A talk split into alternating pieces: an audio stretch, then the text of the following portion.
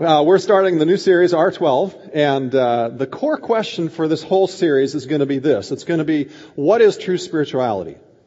What does it look like to have a relationship with God, to pursue spirituality that is life-giving, not restricting, not binding, not fake, not weird, but true spirituality?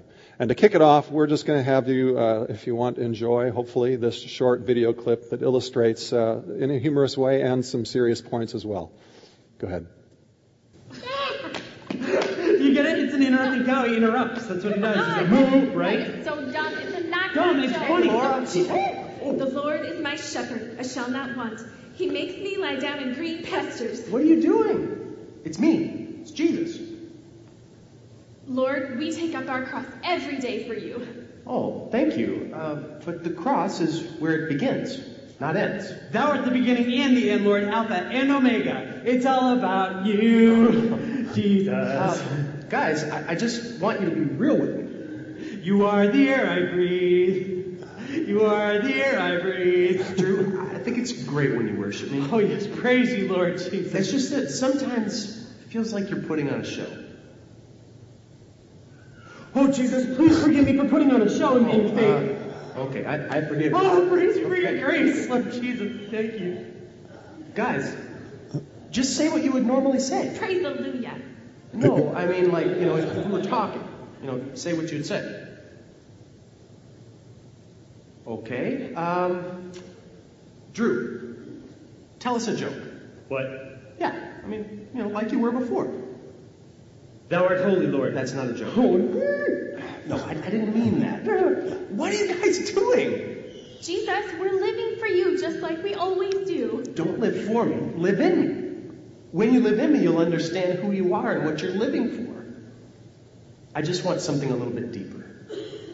But this is all you want.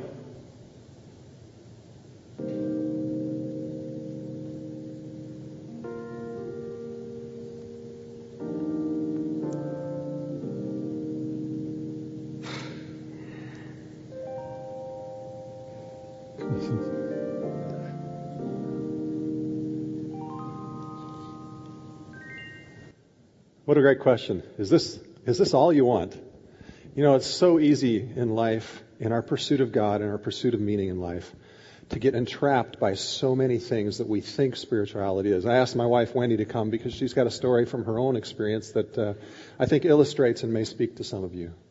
I was in my mid 20s, graduated from a Christian university, and had a theology minor, and was very active in ministry. Was married to a guy who uh, was in seminary and wanted to devote his life to full time church work. And um, at that season of my life, I, I I don't know if it's that performance goal thing, which you actually have more. No, no, that's me, more but- you. It's more you. um, but I, I was in that time of the church where it's being very, church wasn't, um, I was really disengaging. I couldn't figure out my relationship with, uh, with God was very disengaged. I was questioning who He was. I looked a lot like the praise hallelujah kind of girl. Um, that was me. I could look a good front, but I knew that for this long journey of us trying to be together, if we were going to do life together, um, my Christian faith was starting to feel very fake. And I knew that couldn't last for long. And I was just one of those really tired Christians. And what was interesting to me is that God had put me working in a psychiatric psych, a psych facility, and um, I had been working with a, um, a group of young people that were working through their addictions.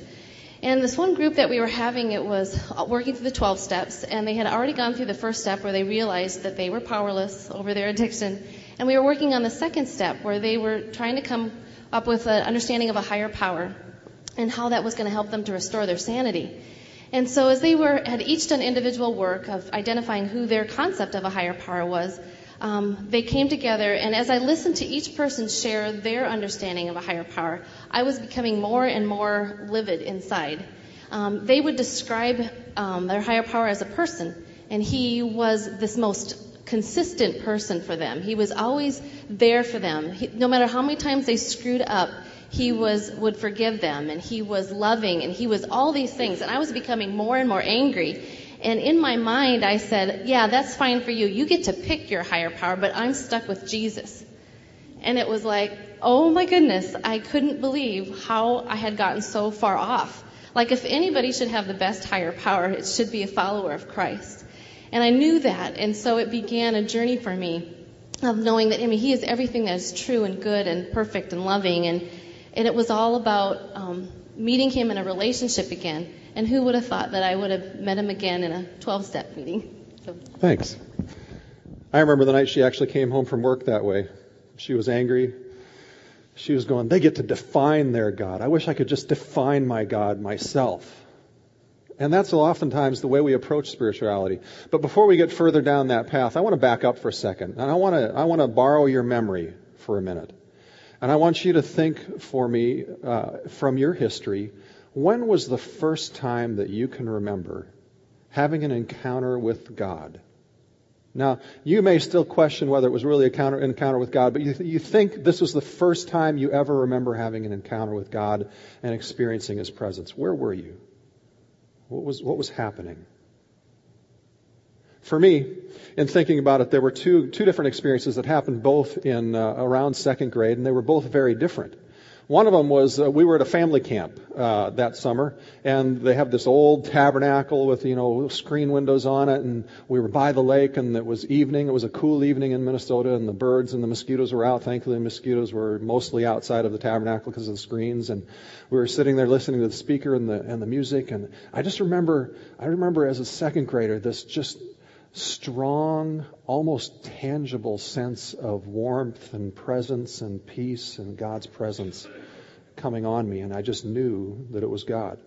And then there was a very different experience I had too. That same winter, uh, I grew up doing a paper route, and we lived in a real small town at that time. It wasn't the Kiester town; it was actually Danube. That was before we moved to the to the butt of all jokes town. Uh, but it was a cold winter, and, the, and, there was a storm coming in, and we already had a, a, foot or so of snow on the ground. And I was crunching through the snow in my snowmobile suit, all bundled up, and going over to the place where the uh, where the uh, papers would get dropped, so I could deliver them. And it was just a box along the side of the, the side of the road. And that day, the uh, the guy was late because a, a winter storm was coming, and he wasn't traveling as fast. So I remember getting there, and I open the box, and I look in, and it's empty. And at that very moment, it was one of those really profound experiences because all I was thinking about walking over there was hopefully school is going to get called off tomorrow so I could play in the snow with all my friends. And that's all I was thinking about. But when I looked in the box, this profound sense of emptiness came over me. And it wasn't verbal, it wasn't audible, anything like that. But I felt like God said to me, if you don't submit your life to me and follow me, your life is going to be as empty as this box. And have you ever had those experiences? It was so profound that even to this day, you know, what, what now, 38, 39, 40 years later, I can still remember that box. I can almost smell the smells I was smelling. I can remember the straw even inside the box that they had on the bottom of the box so that if it was rainy or the snow was melting, the papers would be up high enough and they'd stay dry. It's just one of those things that gets burned in your memory. And then go with me for a minute and think maybe about your own life. What's the journey been like since that first time you had an experience of God's presence? You know, for me, having those experiences, you would think you were smart enough to say, okay, God, I'm going to be yours. But it was th- at least three years more before I actually came to the point of saying, okay, God, I want you to be my Lord and Savior. I want you to lead my life for me. But even then, because I knew uh, at an early age that part of God's plan and purpose for my life, I just knew it was to be doing what I'm doing now as a pastor, and I had I had no desire to do that. It was the it was the worst thing I could ever think of anybody doing in life. And so I still fought with God for a number of years and I wrestled with Him and I'd, I'd go back and forth between one day really following God and, and living my life right and, and, and, and then the next day I'd be out there doing stuff that I wanted to do or stuff that my friends wanted me to do and doing unhealthy, harmful things in relationships that just aren't good for anybody to be doing. And, and I'd find myself vacillating between feeling really good about life and then I'd screw up and then I'd repent and then I'd feel really good about life and then I'd repent and then I'd, you know, have you ever gotten yourself yourself in that cycle where it's just this cycle of, okay, I'm okay today, but oh man, a couple hours from now, now I'm really, I'm really a mess up, and I, and I got to repent, and I got to, I feel guilty all the time, and vacillating. And then, then there came for me in my journey this point where, where I knew that I had to not only say, God, I want to follow you, but I had to actually give him everything. I had to, I had to actually say, okay, if you're telling me to do this, even though it's the worst thing I can imagine doing, I'm going to do it, okay? And when I made that decision, my life went from this vacillating thing to this really, really intense focus. Everything was about spiritual discipline. Everything was about moral discipline. Living really, really well and really, really squeaky clean and good. And, and there were a lot of things that God did in my life during that time, but, but it wasn't very many years later that I found myself being actually a whole lot more like the people that Jesus referred to as whitewashed tombs than a, than a good Christian. And, and, and I was the, probably the person that some of you around here who have struggled with your faith just hated because I was just this pompous, self-righteous, pull yourself up by the bootstraps better than anybody else type of person and the attitude. And, and you see, when you start working, when you try to get into this mode of trying to, uh, yes, I'm saved by grace, but now I have to prove that I'm worth it and I have to merit it and I have to work really hard. And when you start getting into this whole performance thing, then all of a sudden life for all of us becomes about comparison. And it actually starts damaging, damaging your relationships because the only way you can perform is to be better than other people. So then I was better than all those sinners. You know how that goes? Because you had to perform, you had to be good. And the reality as I was thinking about this that I realized is that is that for some of us here, you've probably gone that performance route and some of you have just gone the route of bagging it. But you know what? We're all responding to the same core questions. The same core issues. We're just responding to them in different ways. Some of us choose to perform and work hard to, to try to measure up, and others of us look at those, look look at relationship with God and look at what we think He expects and what it means to be spiritual, what it means to follow Christ, and instead of saying we're going to perform or we're going to work hard, we just say, well, I've watched plenty of people doing it, and they don't seem to have their lives changed, and they live this way on Sundays and that way during the weeks, and I'm just going to bag it. I'm not even going to try. But it really all comes down to whichever side of the fence you land on the most, and we probably all landed on both sides of those, that fence for a while. It's all centered around the same thing. What does it mean to follow God? What does it mean to be truly spiritual? What does it mean to live a life that's full, that's actually life-giving spirituality instead of something restricting and, and something that's fake? Because the reality is that most of us come to the point in life where we realize we try really hard and we fail. And we try harder and we fail again, and then we try and try and try and we continue to fail, and eventually we either make the choice of bagging it, or if you're still here today, more than likely, you're just faking it. You're just, you're just saying, okay, I'm going to be the best I can. But you know what, God, there's this area in my life uh, that I, am never going to be able to be free of. You're never going to be able to change. This is always going to be a problem for me, and you can't, you can't fix this in me. So I'm just going to go to church. I'm going to be as good as I can, and hopefully nobody will know, and I'll fake it during the week because this is never going away, God, because you, you can't, you can't touch this. And, and the reality is, for me, that performance led to the place, and I've mentioned this before, but I'm talking about it slightly different. Performance for me led to the place where I, I experienced a, a fairly deep depression for four years. And I remember during that time frame going from the self-righteous, pompous person who always compared myself thinking I had to be better than other people, and I was better than other people because I performed better than a lot of people, I went to this place where I experienced so many temptations during those dark moments that I realized I could sin, I could fall, I could do anything, be tempted to do anything anybody else did. In fact, I vividly remember one of those experiences. I was driving down Highway 64 from Tulsa on the turnpike from Tulsa to Ponca City to deliver a next day air package because I was working my way through uh, graduate school working UPS. And and I remember just being so depressed and having thoughts of all sorts of temptations going through my mind and being so frustrated with it that at one point I just thought, you know, it'd be a whole lot easier to just drive this thing at 70 miles an hour into the pylon of the overpass and just, just, just end it all.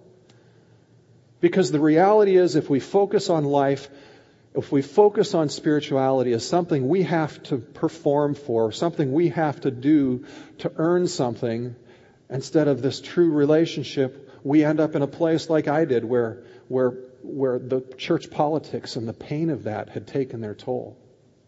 The fact that I had worked for people and, and I'd looked up to them and thought, these guys are spiritual giants. And then I realized that they're no different than me and they're struggling the same as me. And in fact, some of them are up there and they even have overtly sinister motives.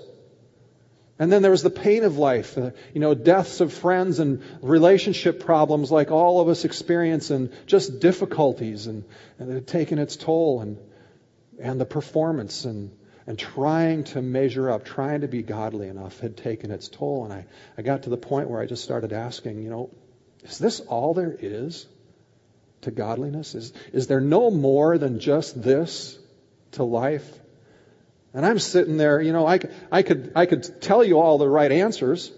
I was on my third, third degree related to being a part of pastor, pastoring and theological degrees. And I could tell you all the right answers. I could go through intellectually and say, we're saved by grace. It's a free gift and we don't have to merit anything. And, but you know what? Functionally, I was like probably many of us are.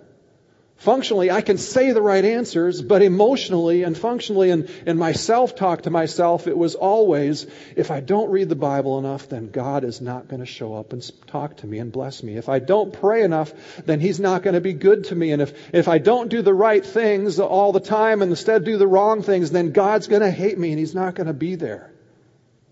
It isn't that where a lot of us live?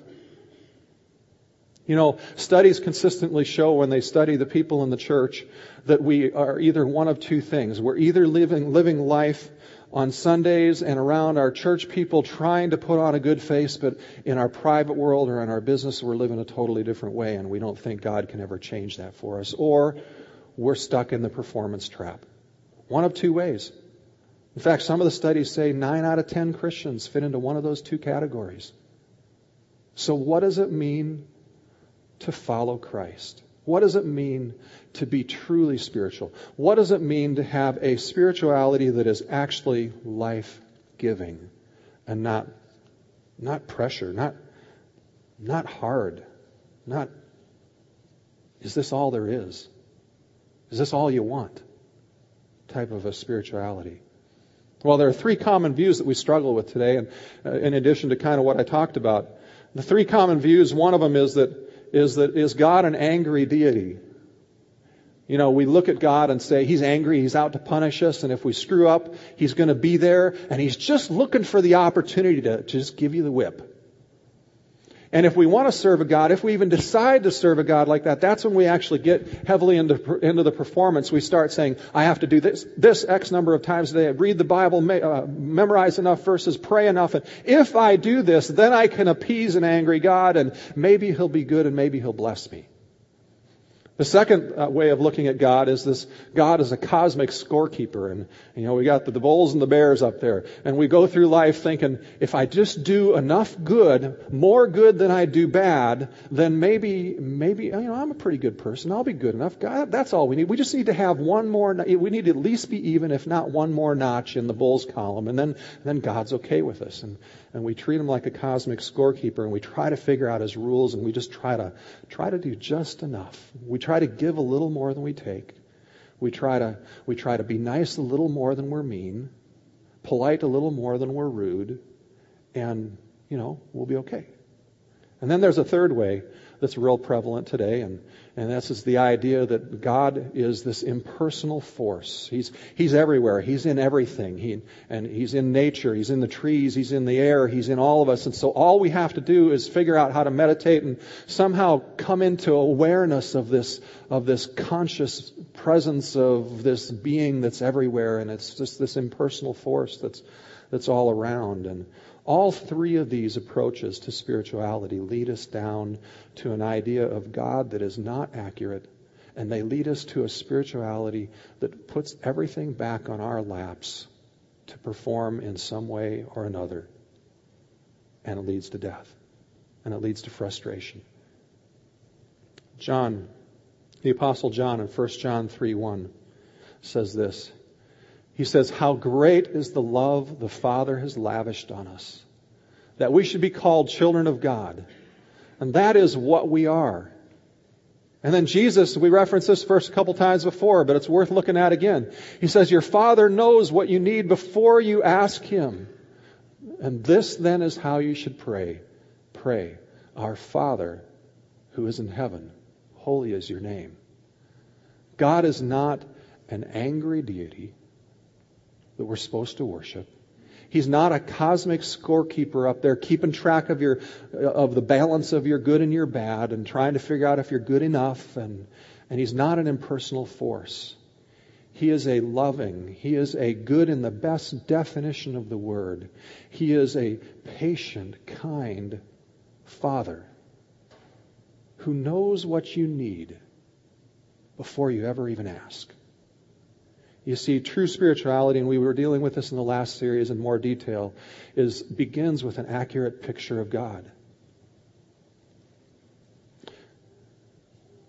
You know, think about fathers. Think about mothers, both. If you're a parent here and you've had a child, it changes you, doesn't it? I remember holding our, our little babies in my hand and, and, and just and looking at them, and, and we have all these dreams of what they can be. We know my youngest, he was, he was 95, 95th percentile height and weight for the first three years of his life. So my dream was he's going to be an NBA star and I get the signing bonus, right? But we all have different dreams. Some of us say we want them to be a teacher, we want them to be a doctor, we want them to own their own business and, and stuff. And then later on they grow up and they get into their teen years and, and, and at that point our, our dreams as parents change. We just want them to have a good relationship with their siblings. We want them to have a good relationship with us. We want them to be able to have a good work ethic and survive. We want them to have good character so they, so they make it in life and it really becomes more, our dreams really become more about character and, and really ultimately our dreams become more about can we have a good relationship with them? But yet, isn't it true? You know this as a parent. Kids can be the greatest joy in our life, and they can also bring the deepest sorrow. When they mess up, sometimes it just hurts you so bad. But you know what? Even when they're messing up, even when it's not going well, even when you as a parent don't know, how can I help them get this kind of character and have these kind of good relationships and you're just exasperated. Even in the midst of that, you as a parent still long, desperately long to have a great relationship with them. In fact, maybe some of you are here, maybe you've got older kids, and maybe you've got alienated relationships with them. You haven't had a relationship with them for years. But even, in, even now, when you haven't seen them for years, if you step back and, and relax for a moment, isn't it true that even in the midst of all that pain, all that alienation, that you desperately long, that you wish you could do anything, that you would bend over backwards and do anything you could do to reestablish relationship?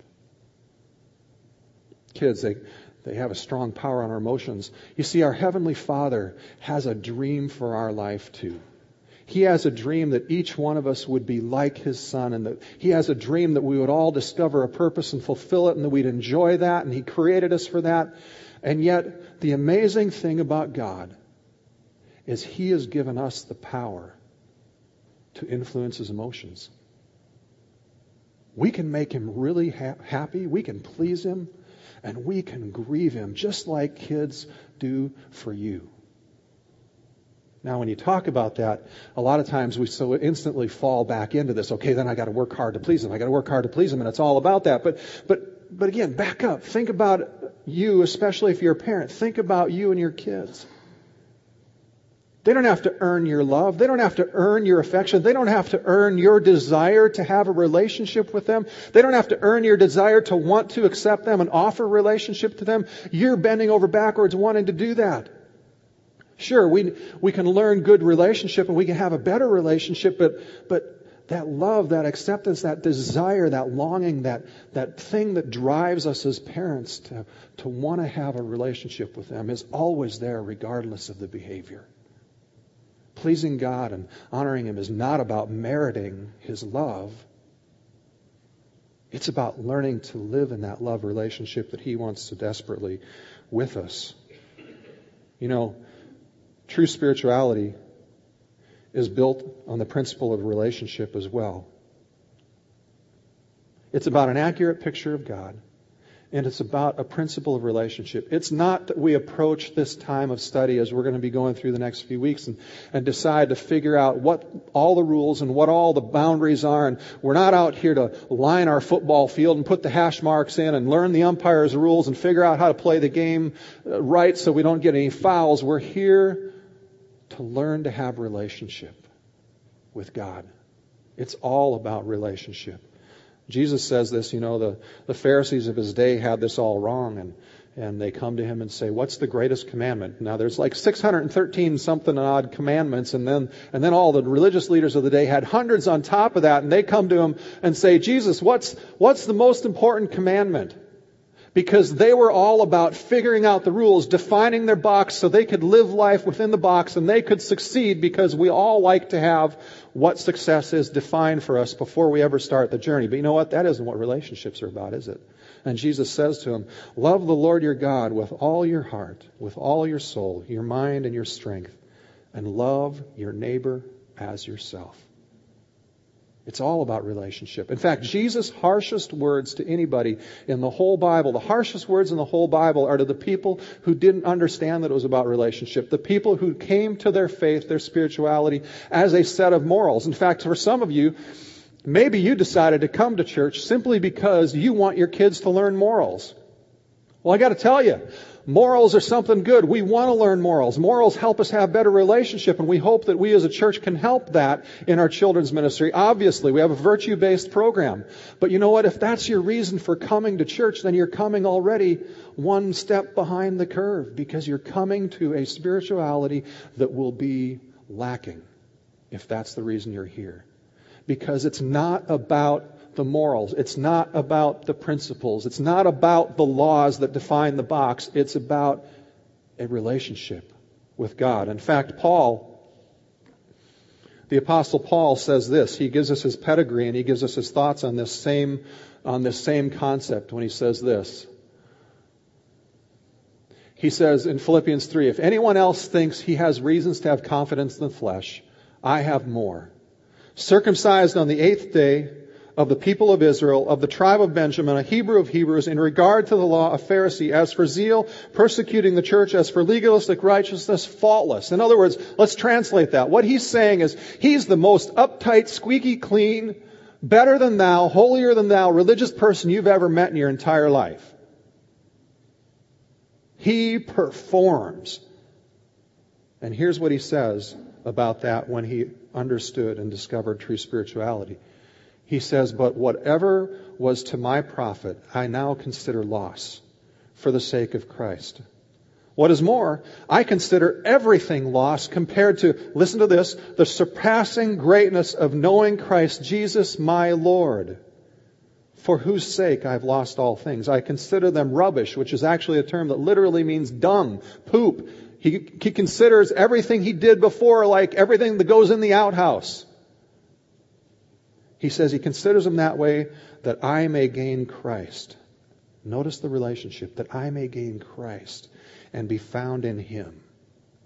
And then in verse 10 it goes on to say, I want to know Christ and the power of his resurrection and the fellowship of his sufferings, becoming like him in death, and so somehow to attain to the resurrection of the dead.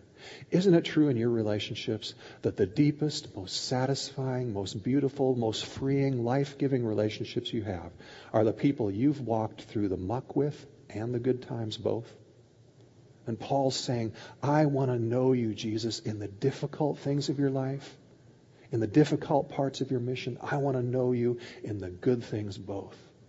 It's all about relationship. Then he goes on to say, not only uh, not that I have already obtained all this or have already been made perfect, which is the whole concept in true spirituality. It's a constant seeking. We're always seeker. I don't care where you are. If you know Christ, have known Him for 40 years, or if you are still debating about whether you know Christ, we're the same. We're just all seeking. In fact, it's a daily thing because it's so easy to get off track at any moment. It's a daily seeking of that relationship. Because a relationship, we all know this from our marriages, from our friendships, they need constant attention. Otherwise, they die. Otherwise, they become warped. And Paul goes on to say then, but I press on, speaking of his passion, to take hold of that for which Christ Jesus took hold of me. Really interesting imagery. God taking hold of him and him wanting to take hold of God. This picture of this beautiful relationship of, of wanting to hug each other as friends and spend time together. And, and just there's an intensity and a focus and intentionality. You see, Paul was a religious guy. He had it down. But then he discovered true spirituality, life giving spirituality. And it was all about a correct view of God. And it was all about relationship. But how do we do this? How do we live this out in a practical way? What's it look like to follow that path? Romans 12 provides us that pathway, and that's what we're going to be spending time on the next six weeks doing it. It's a relational, grace based pathway of true spirituality. And I got to tell you, if I had known this earlier in my life, especially when I was burning myself out and burning my marriage to Wendy out and just being a, a keister in life, it would have saved me so much pain. So much pain. You know, this pathway that Jesus is inviting to us, us to and Paul is writing about. It's a pathway of knowing the Father. It's a pathway of understanding the grace of God in a way that helps us believe that the things that we think we can't change, that we'll never change in our life, it helps us believe that those things can be transformed. And when we allow Christ in in that way, in a true spirituality, those things can be changed. And they can be made something real. Now, here, I want to give you just a little quick path of what it's going to look like. We're going to be dealing with this through this series with Romans 12. And uh, Romans 12 deals with five relationships in our life. And then it also deals with the response that we need to have in order to be really in, living in this life-giving spirituality. The first relationship it deals with in verse 1 is our relationship with God. And we're going to be talking next week about how we can give God what he wants the most. And we're going to define that as surrender. And we're going to talk about what that means and what it doesn't mean. And we're going to illustrate that on Sunday morning from the life of Abraham. And then you guys, if you're part of this process and engage in it, you're going to be reading the Living on the Edge book uh, a couple pages a day. And it's going to be exploring it more deeply in terms of Paul's writing and probably references to Jesus and stuff like that. And then you're going to be talking about it in a small group. So you can go beyond. Why? So you can go beyond learning information to actually be involved in relationship and learn to take that stuff stuff because just like me, I knew it theologically. But my life, my emotions, my inward thoughts betrayed me as believing something different about God and who He was and what He required of me. And then two weeks from now, we're going to be dealing in verse 2 with the relationship to the world and, and learning what that means and to be separate from the world's values and what it doesn't mean. Because honestly, when we get into this religious performance thing, especially, we start interpreting what it means to be separate from the world's values in a way that is not at all what the Bible talks about. And so we're going to be learning to get the best from God and what that means. And, and we're going to be illustrating that through looking at the character of Daniel in the Old Testament. And then week four, we're going to talk about your relationship to yourself and, and what it means to have a sober assessment. What God, how God wants to view, wants us to view ourselves and, and, and deal with that. And we're going to look at the life in that instance of Moses and helping us come to grips with the real you. And then week five, what does it mean to live in authentic community? Because we're going to talk about, okay, now that we've, now that we're living with each other as, as a church, what does it mean to be the church? What does it mean to be believers? How should we relate to one another? And the Bible talks about us learning to serve one another.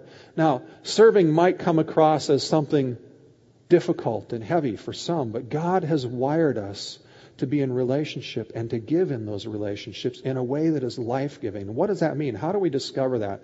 And we're going to look in that process at the life of David and Jonathan, two of the strongest male figures in the Bible, to discover what friendship and what authentic community really looks like. Week six, we're going to be dealing with the idea of relationship with the non-believers. Now I want to qualify this a little bit so you understand how we're talking about this. Okay?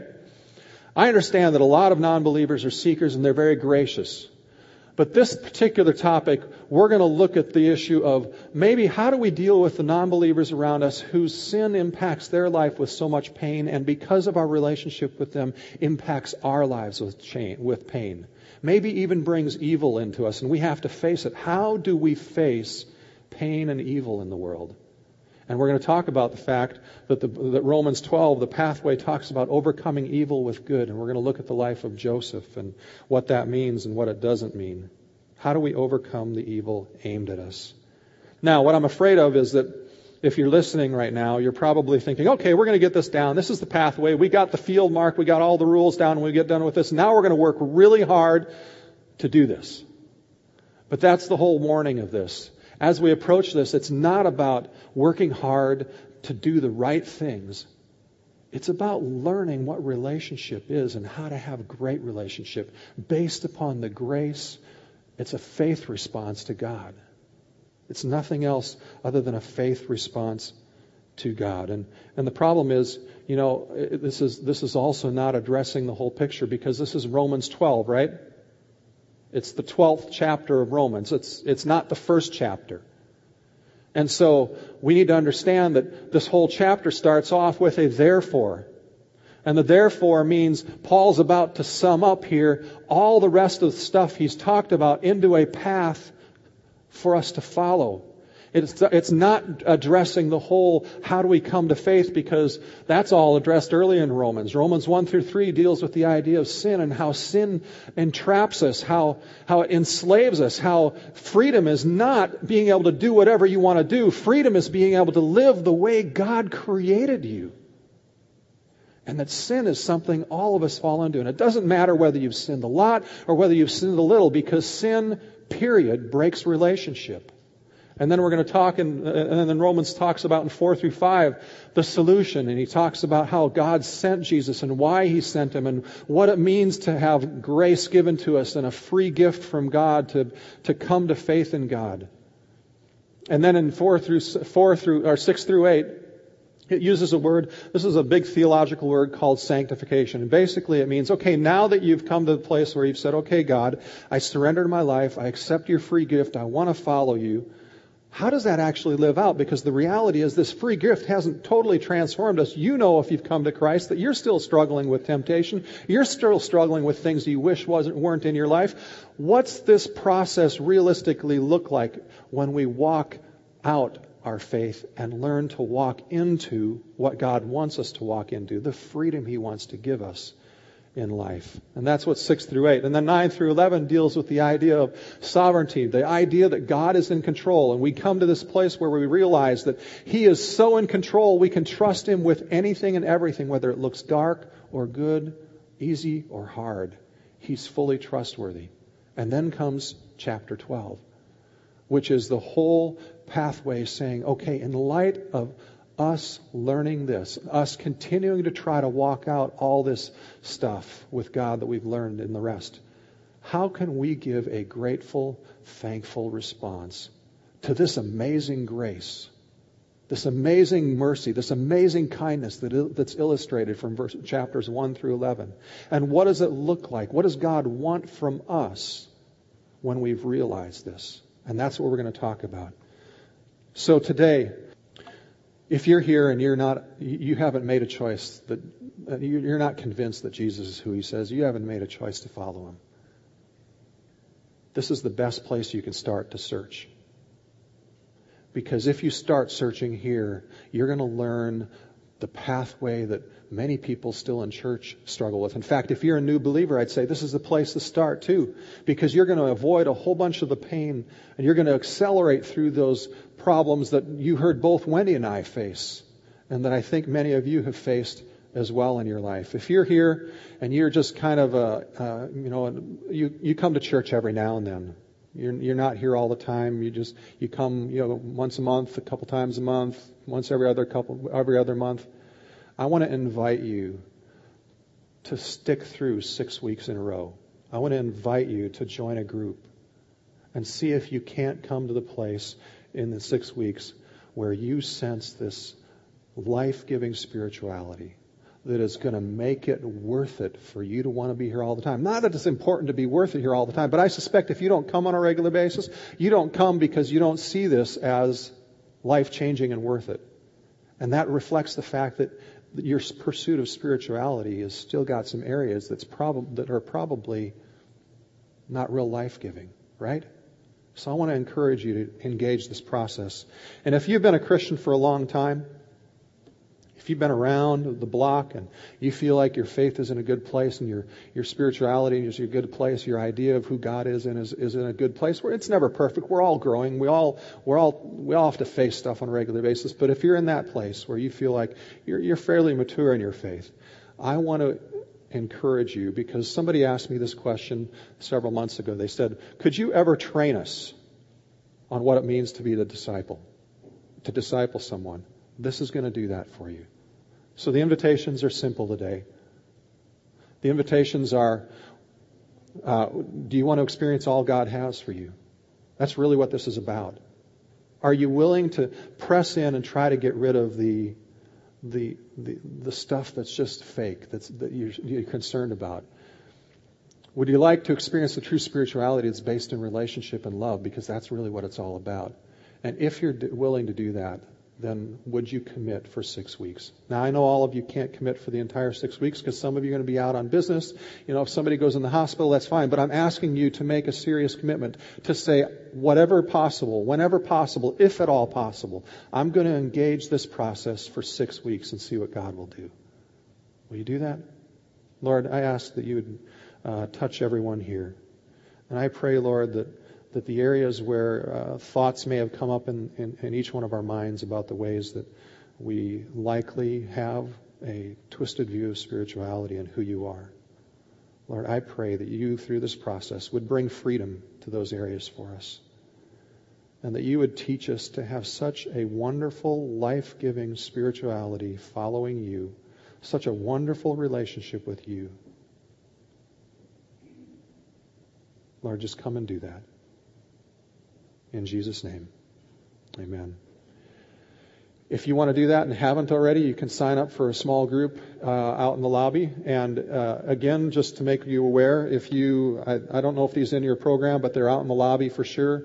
Uh, you can sign this and you get the books for free if you're willing to say, I'm going to do my best to commit to the six week process. So I want to encourage you to do that. Have a great week. God bless.